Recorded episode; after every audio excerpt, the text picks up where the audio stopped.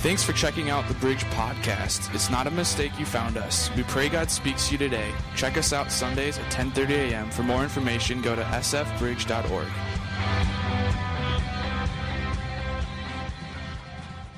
It's good to be here with you this morning. Uh, I myself am a little groggy. I'm going to just be up front here this morning. Um, for the first time last night, I realized uh, I am no teenager anymore. Taken 10 years, but I am finally past the threshold of being a teenager because last night I came, my wife and I were at a wedding. Uh, we left about 7.30, 8 o'clock, and I said these words that I thought I would never say at 8.10 p.m. Man, am I tired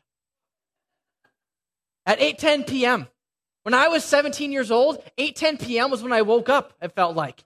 I was just ready to just rip another day. But I've, I, I kind of had this moment last night where I was like, man, I am tired. And uh, ironically enough, it just I've kind of been in this mindset of remembering my teen years because uh, as I was kind of looking at this message, there was a show that I remember seeing when I was 17 years old that uh, I'm not sure why it was on the air. I'm not sure how it even stayed on the air. Because have you ever like watched TV at like two or three a.m.? There's nothing good on. Like like all you have is like these infomercials of they sell just as random things, right? But for whatever reason, there was this show on. I remember when I was 17 years old, a show called Brain Games. Have you ever heard of Brain Games? Two people. Yeah. Why? Because it played at 2 a.m. in the morning, right? It's not on normal TV. But the show was just fascinating because the whole premise of the show was all about like, you know what? There's all these different games and things we play uh, that like your brain does miraculous and incredible things that no one ever knew. And so basically, what happened in this particular episode of Brain Games was they were talking about how memory and like how eyewitness testimonies of trials and courts uh, actually no longer work because basically what happens is our brains will fill in details that were never quite there because your brain will just naturally take over. And so there's these all these articles that came up that basically said we can no longer trust eyewitnesses inherently by themselves because your brain will fail you. And it, it just intrigued me because your memory, uh, especially for myself speaking, my memory is terrible.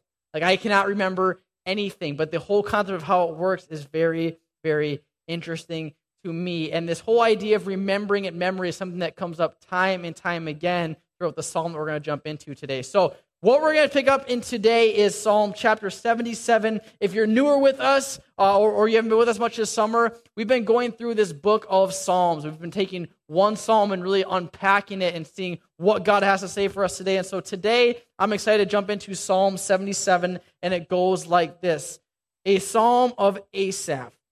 Verse 1 I cried out to God for help. I cried out to God to hear me. When I was in distress, I sought the Lord.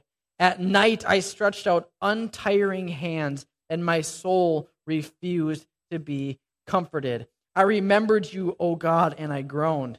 I mused, and my spirit grew faint. You kept my eyes from closing. I was too troubled to speak. I thought about the former days, the years of long ago. I remembered my songs in the night. My heart mused and my spirit inquired, Will the Lord reject forever? Will he never again or show his favor again? Has his unfailing love vanished forever? Has his promise failed for all time? Has God forgotten to be merciful? Has he in anger withheld his compassion? What an encouraging word from our friend Asaph. That was a joke. That was very sarcastic. Right? Like that, that, that is not something that, like, if you're trying to have an upbeat monologue or an upbeat song, this is not quite the route you'd want to go. What I love about the Psalms so much, the reason I've loved preaching through them this summer, is the Psalms are 100% authentic. They are just real. In the highs, they wrote. In the lows, they wrote. And everything in between, they wrote. It was just uh, almost an unfiltered version of what they were processing and feeling in this relationship with God. And I love that they wrote them down because it is it's real, right? And what's so cool about this whole concept is that Asaph, if you're not familiar with him, uh, it's pretty routine because Asaph is not referenced a ton throughout Scripture, but we know that in some other places, Asaph was the worship director for King David. He was King David's worship leader.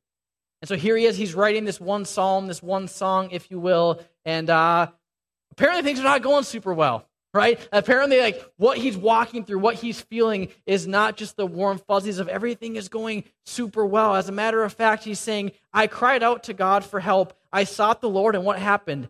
I stretched out untiring hands, the symbol of surrender, exhaustion, desperation, whatever have you. And what happened as a result? My soul refused to be comforted. And in verse 4, you kept my eyes from closing. I was too troubled to speak. So you have this paradigm of Asaph is going to God. He, he's, he's seeking God. And in return, he's still just worried. He's anxious. I can't sleep. I can't speak. My whole life is out of commotion. All these things that are going on. And in the first nine verses, you're sitting there going, man, this dude is in it rough. But for whatever reason, this is what I love about how God works and how the Holy Spirit moves, is that I've read this psalm countless of times over my life, but there was just something that kind of was like a beacon for me in it this week as I prepared. And it was there's one word that repeat, appears four times in this entire psalm. If there's anything that we've learned this summer, it's that when God repeats something or when he uses his people to write something in the Bible that's repeated, it's usually really, really important. And so see if you can pick up on this with me in verse 3. I remembered you, O God, and I groaned. I mused and my spirit grew faint. Verse 6. I remembered my songs in the night. My heart mused and my spirit inquired. And then he doubles down on this and kind of three verses later says this Has God forgotten to be merciful? Has he in anger withheld his compassion? Remember, remember, forgot. Remember, Psalms are like poetry. They're, every single word is intricate, intentional. It's meant to be this thing that kind of really points to something. And so here is this man named Asaph, who is David's worship leader. He knows God, as David's words have said. He's tasted and seen how good the Lord is. He knows him, he serves him, he loves him. All these things are happening, yet we see here in, in Psalm 77 that even though you love God, even though you seek God, even though you have all these different things going for you, you still go through these moments where things are just difficult. Isn't that encouraging to know that you can love God and serve God and still have these feelings of, man, God, I feel like I'm seeking you. I feel like I'm, I'm searching out for you, but it's not working. I can't sleep. I can't think. I can't talk. All these things are going on. And he has this, this crux in verse 9 saying, God, has God forgotten to be merciful? Has he in anger withheld his compassion? If I could summarize the first nine verses of Psalm 77, it basically goes like this Asaph is saying, God, I remember you. Do you? Or have you forgotten that you are God? I remember who you are, God. I remember what you've done. I remember what it feels like to know you and serve you and love you.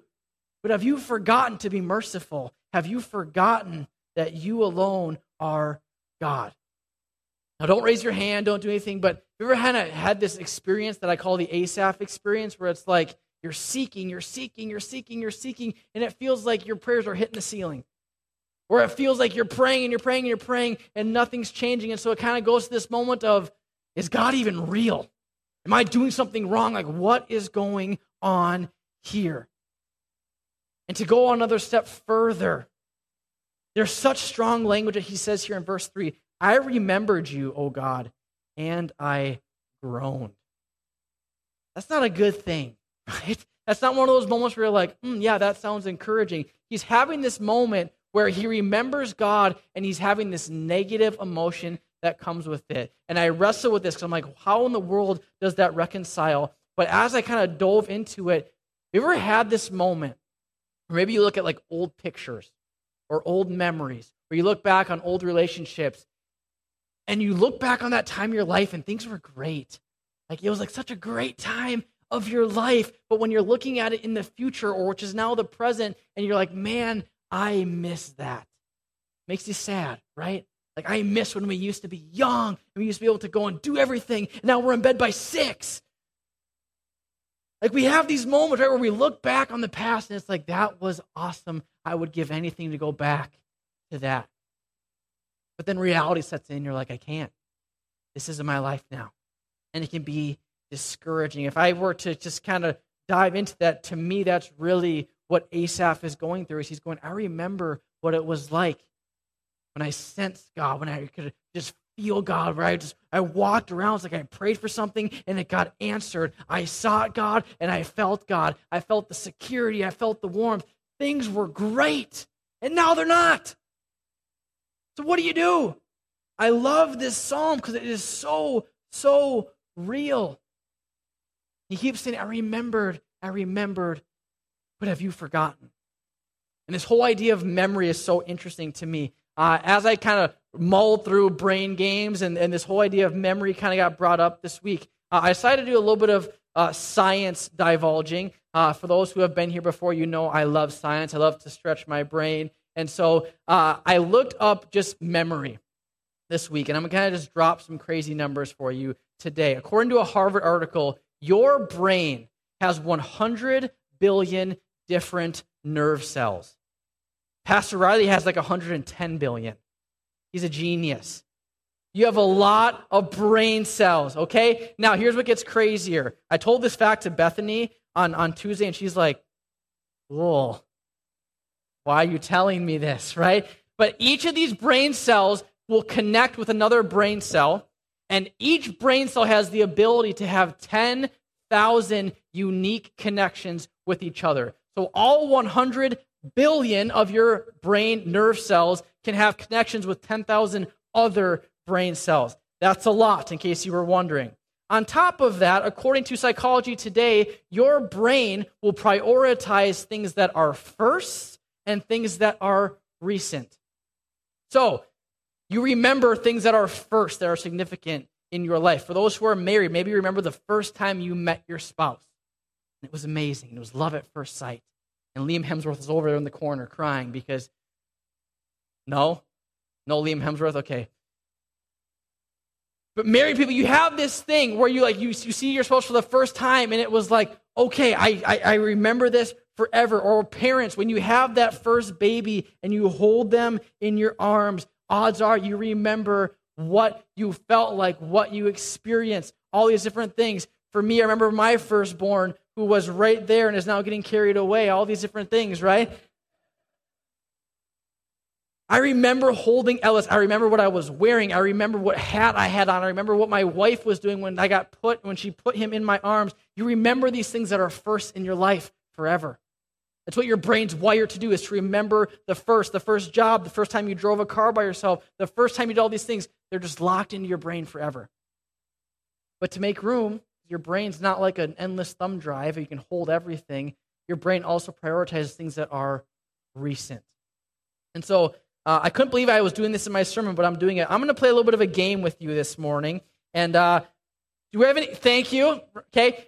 It got competitive first service, all right? A brawl almost broke out. And so we're going to try to contain our excitement here. But I, I also want some engagement here, okay? I want us to get excited because this game is fun. So what we're going to do is I'm going to put a picture on the screen for about seven seconds. Then I'm going to ask you a question relative to that picture, and I want you to yell out your answer. Okay? Everybody with me? Perfect. Okay. So, picture number one, put it on the screen, memorize it. Okay, Gav? How many pillows were on that scene? Okay? Hold up fingers. If you got four fingers, five fingers, if, if, you, if you lost a finger, you can put up two hands if you need to, whatever you got to do. I see a lot of fours, a lot of fours. I see some fives, though. All right, the answer is four. Who got it right? Who got it right? Okay, well done. One for one. Picture number two. Here we go. This seriously looks so terrible to me. I'm just sorry. I don't like fruit. Okay.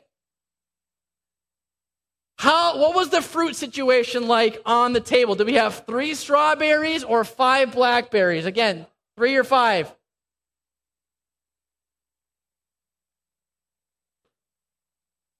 Wow, we're, we're, we're a split group here.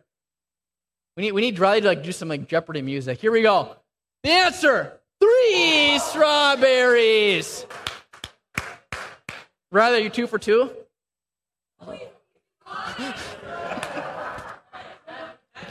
And yes, he was here for service. Here we go. Number three. That's a bad day for somebody's computer. Okay? The cup of water on the picture. Was it half empty or more than half full? Point either this way or this way.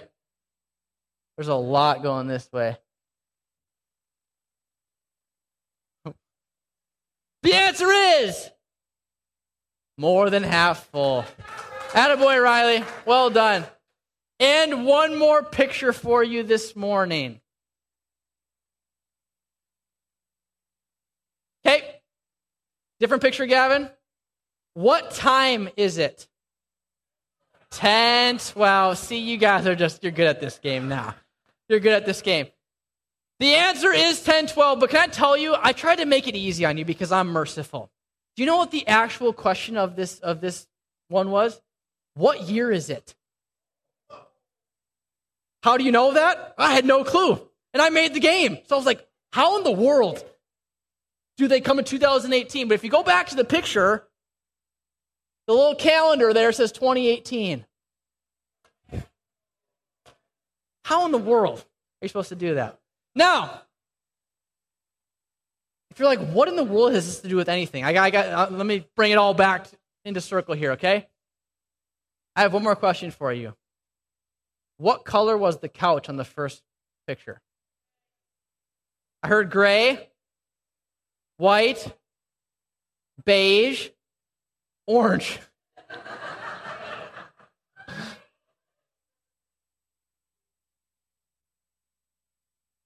Gavin, please show us our first picture.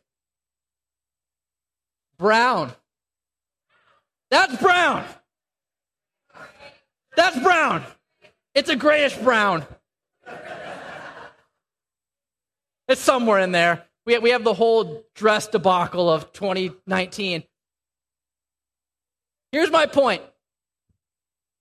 The reason that the Brain Games episode went down this track, the reason that a lot of reputable trials will rule out single eyewitness accounts is because your memory will naturally fill in details that it can't re- recollect right away. It will naturally fill in details of, I think that couch was beige. Um, and it kind of is but you kind of filled that in because your brain is, is moving so fast and it has to make room for recent discoveries. The reason I bring up all this science nerdiness is your brain is amazing. And while we tend to think that spirituality is its own thing, your overall life, physical, emotional, spiritual, it all comes together in this idea of what your faith development looks like. When I look at the story of Asaph, and I look at this, this debacle he's in, I look at a man who's having this crisis in his life right now. Because what's recent for him, what's going on right here and right now, what's relevant and recent is hardship. I don't know what it is. Scholars don't either. But from all account, for whatever reason, he is wrestling with something that's keeping him awake at night, that's not giving him any comfort at all. And he can't even talk because he's so overwhelmed. That's recent. If I could take a liberty, I have to imagine he's looking back on the past and he's saying, I remembered you, O God, and I groaned because my reality is not in line with what I felt God from before. In verse 6, I remembered my songs in the night, the songs I used to sing as a worship leader, the songs I used to clap my hands and get excited for, the songs I used to sing out of the joy and depths of my heart. I look at those songs now, I remember those songs and what my heart mused and my spirit inquired, will the Lord reject forever? I remembered what it was like when I sang songs and it was good and it was easy. Now it's not easy. Will the Lord be like this forever? Will he withhold his love forever? When I look at the story of Asaph, I look at a man who has a really good memory of the past, but a memory that failed him. Here's why because if you are only looking for God in the answer of your prayers, you'll miss his character altogether. If you are only looking for God in this tiny little box of God, I need you to answer this prayer right here, right now. If you're only looking for that and He doesn't answer it that way, you're going to miss His character. And that's difficult because I know there are moments in our life in which that moment, that prayer, that need is very, very real. It's very, very intense. You do desire it and need it in a very big way. But the thing is, is God's character is bigger than your needs. Who God is is bigger than what we think we need from Him right here and right now. Because as if there's anything I've learned over the last four years of being a dad and going through the motions through this, it's that sometimes as a parent you see the bigger picture than your kids do. You would think when I withheld Oreos from my son that the whole world was coming down. Right? Because he wanted that more than anything. He couldn't get off it yet. At the same time, I knew that was going to give him a stomach ache later down the road. Or in the same way, watching him jump, or my daughter jump and jump and jump and jump and jump on the couch after I've told her, don't, don't, don't, don't, don't, don't jump on the couch. She didn't listen until she fell off the couch and started screaming bloody murder because she hurt herself. What do you think was better, right? Than me telling her not to, or the fact that she had to go through it herself? It's the second one. That's the better answer, right? The same thing is real in our faith. Sometimes we don't understand what God's doing, how He's moving, how He's working, but it doesn't mean He's not. Just because God's not answering the prayer that you desire in this moment, in this way, in this time, does not mean that God has forsaken you. It does not mean that He's not near you. He's not for you. He's not in love with you. It just means He's got a bigger picture in mind. And to be very real and honest, there are things that happen in your life that probably aren't even God's will. Because we live in a broken world. So many times we put blame upon God that was never meant to be on Him. And so we sit here and we go, just like Asaph, God, I remember when it used to be great, when I went to church and it was easy and it was great. Where in the world are you? But here's where everything flips. If you look in the Bible, there's this little this little word underneath the first nine that it says Selah, which is like a refrain or like a pause. And look how his tune changes between verse 9 and verse 10.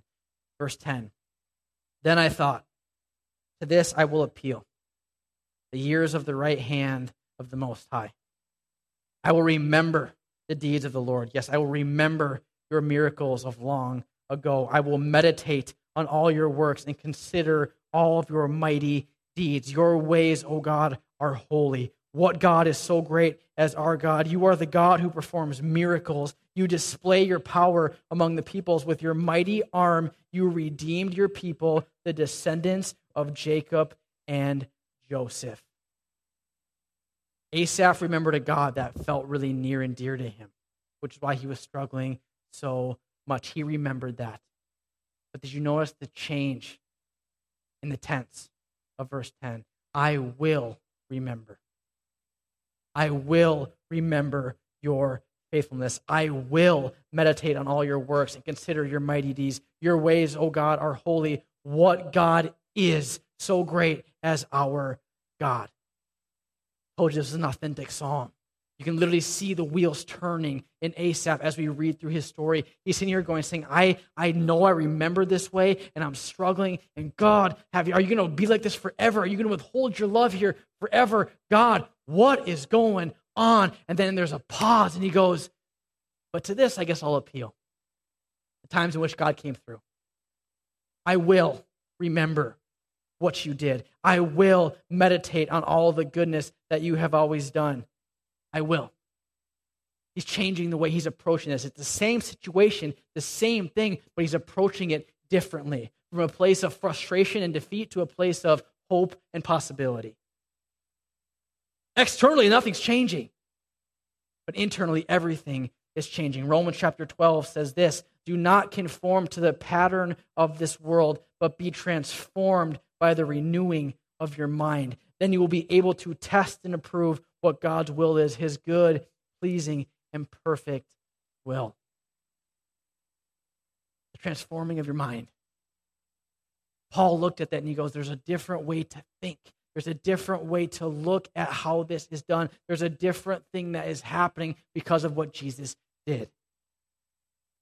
And when we look at this, it's so easy for us to get out of our own heads. It's incredibly difficult because your brain is incredibly powerful.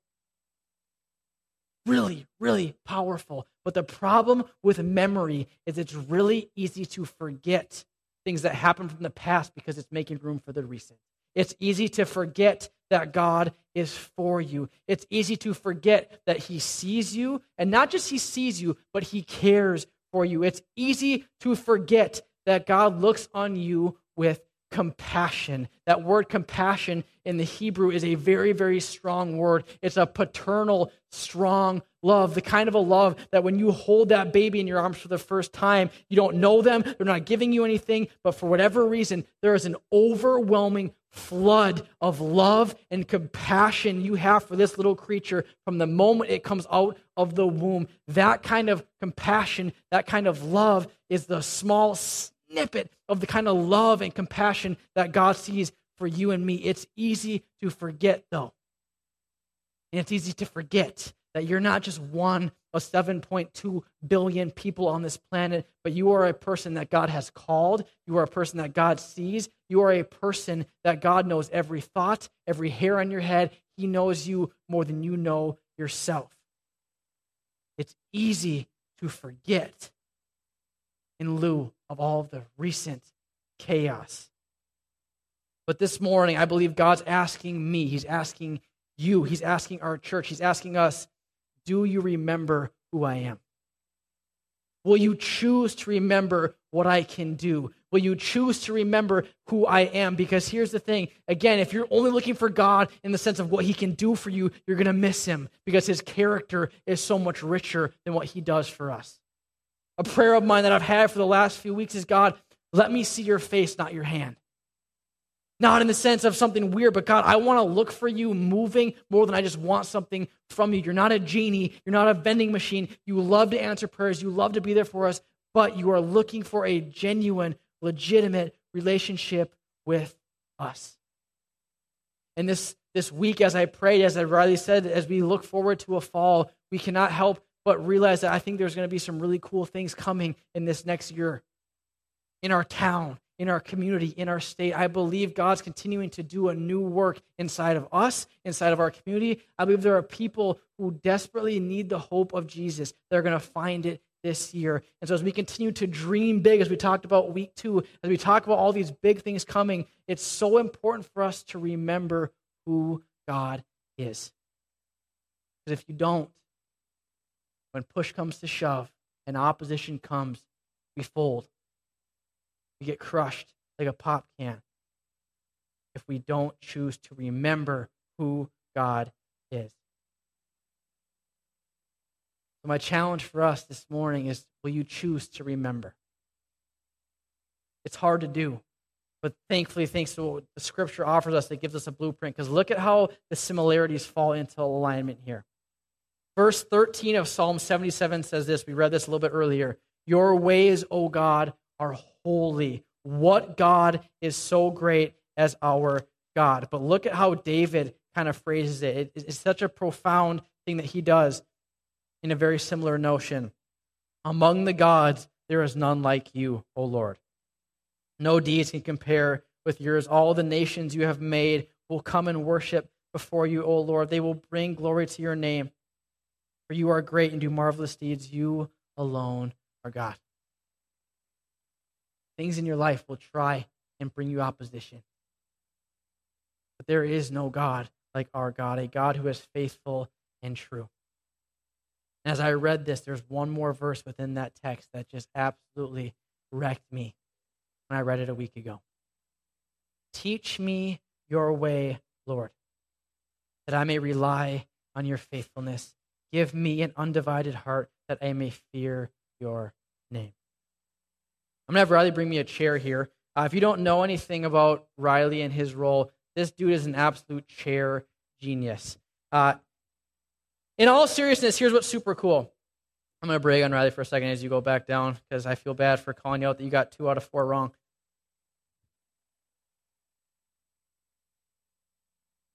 Riley truly cares about the comfortability of our students and making sure they feel loved and known every single week. And so to kind of fit in with the atmosphere of what happens around here every single week, Riley comes in here and moves all these chairs off to the side to make the room feel smaller and more intimate for his youth group. Every week. He's jacked. We're moving all those chairs all the time. The reason I had him grab me a chair is because I spend a lot of time in this building, a lot of time in this room over the week, every single Sunday. And I've got to tell you, everybody, when I walk into that door and I come and try to find my spot, there's a lot that goes through my head. Where am I going to sit? Uh, what's this going to look like? But one thing that never, ever goes through my mind is as a smaller dude, when I walk up here, there is never a doubt in my mind that when I sit down on this chair, that it's going to hold me up. There's never a thought in my head that goes, I hope this chair will hold me up. Not one. Like, there's a bunch of other things that's going on, but just subconsciously, I don't even give it a literal thought. All I do is I find the chair I sit down in, I want to sit down, and I sit down without a second regret, without a second idea. I just sit down because I know without a shadow of a doubt that thing will hold me up. Teach me your way, Lord, that I may rely on your faithfulness. I put so much faith in a chair that it's going to hold me up. That's so much faith that I don't even think about the possibility that it's not going to hold me up. So, why in the world is it that I question the recent bias of what's going on. God, are you going to come through again? God, are you going to answer this prayer again? God, how are you going to work this one out? I have all these doubts and all these questions of God, are you going to hold me up this time?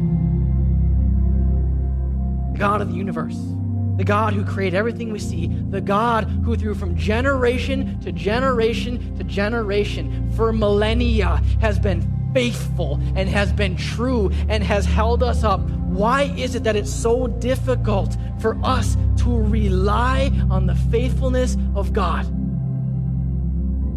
Because your brain's working overtime. It's aware of all the stimuli and all the different things around you that could potentially put you in danger. But I believe the Lord is calling us to rely on His faithfulness, to position ourselves in a way saying, God, I remember your faithfulness. I remember what you've done. And I'm going to take what I know from the past and bring it to the present and push it to the future. Because guess what? The Bible says the character of God was the same yesterday, today, and forever, which means the God who was there for you in the past, the God who was faithful in the past, is the same God who will be faithful to you in the present and in the future.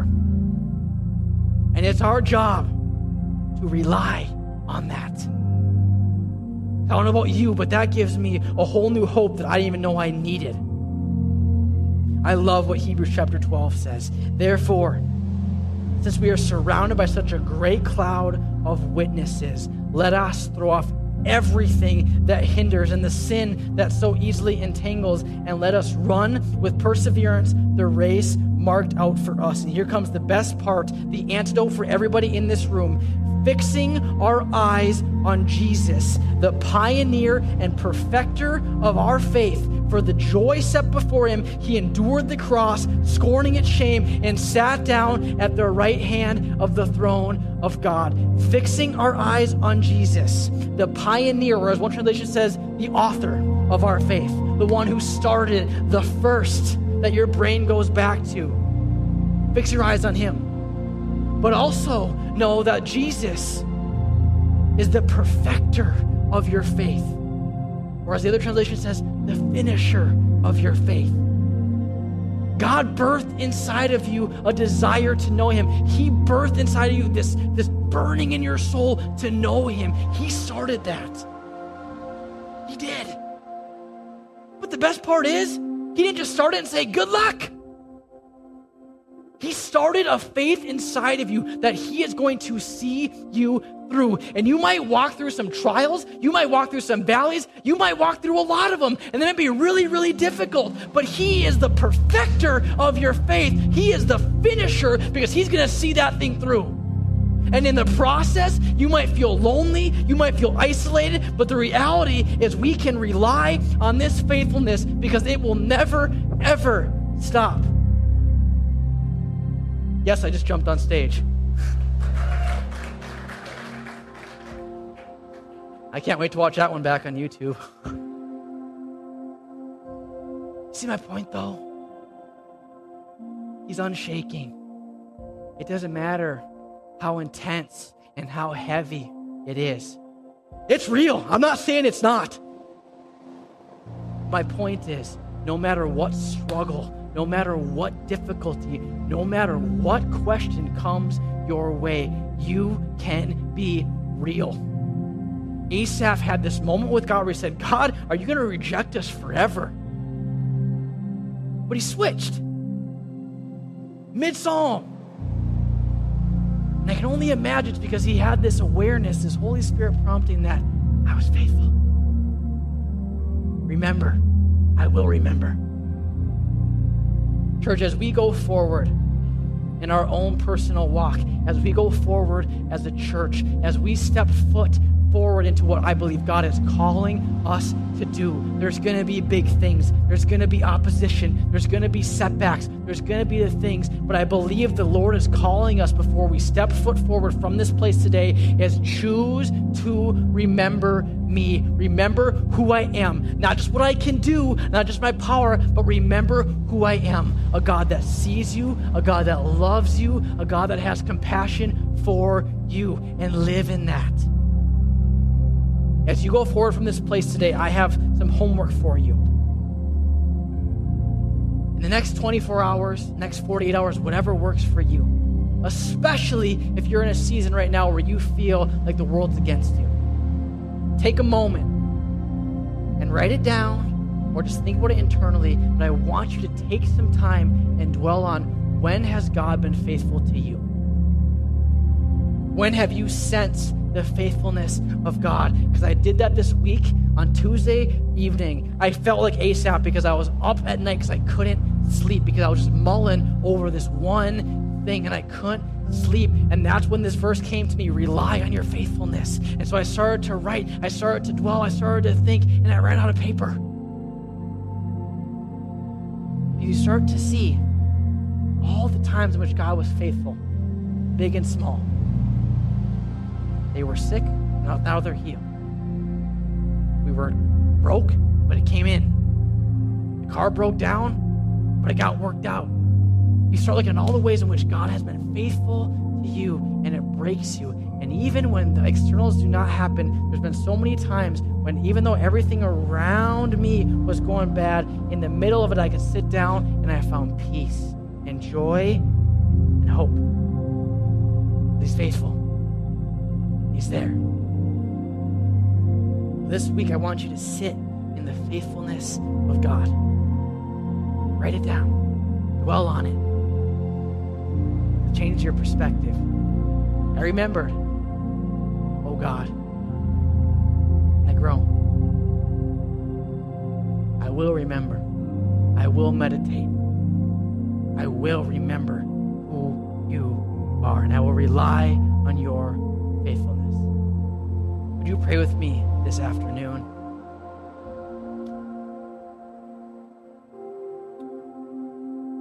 Jesus, as Riley mentioned so, so divinely, I believe there are people in this room right now, God, who feel stuck. Stuck in their faith, stuck in their situation.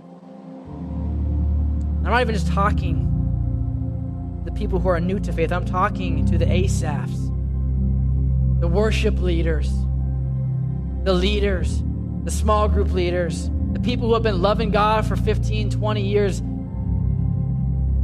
God, for those who are stuck in this room, I just pray, God, that they would sense your faithfulness this week.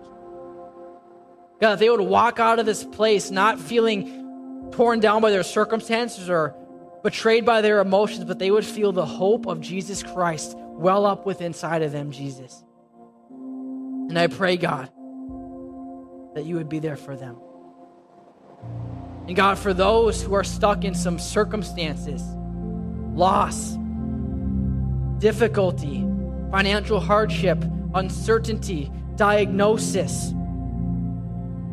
Whatever it is, God, I pray that for those who are stuck, I pray, God, that they would know they have the liberty to be raw and authentic with you, that they can come to you broken and you hold them and you secure them. God, I pray that you would comfort them in a way that only you can comfort them this week. And God, I even pray for breakthrough in this situation. I pray that chains are broken. I pray that things that have been holding them back would be smashed in Jesus' name. And I pray that when they walk up from this place, even if nothing changes in the moment, they'd be looking for you to move they know that they're not alone, that they're not struck down. They are victorious in your name, God. Jesus, do a fresh work inside of all of us. We rely on your faithfulness today as we go from this place. May we cling to that in the good, the bad, and everything in between. In Jesus' name we pray.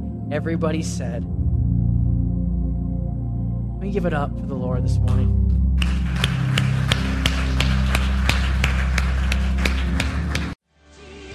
This has been a podcast of the Bridge Church. Have a great week. Stop in Sunday sometime and visit. If you would like to give, you can do so online at sfbridge.org. Have a great week.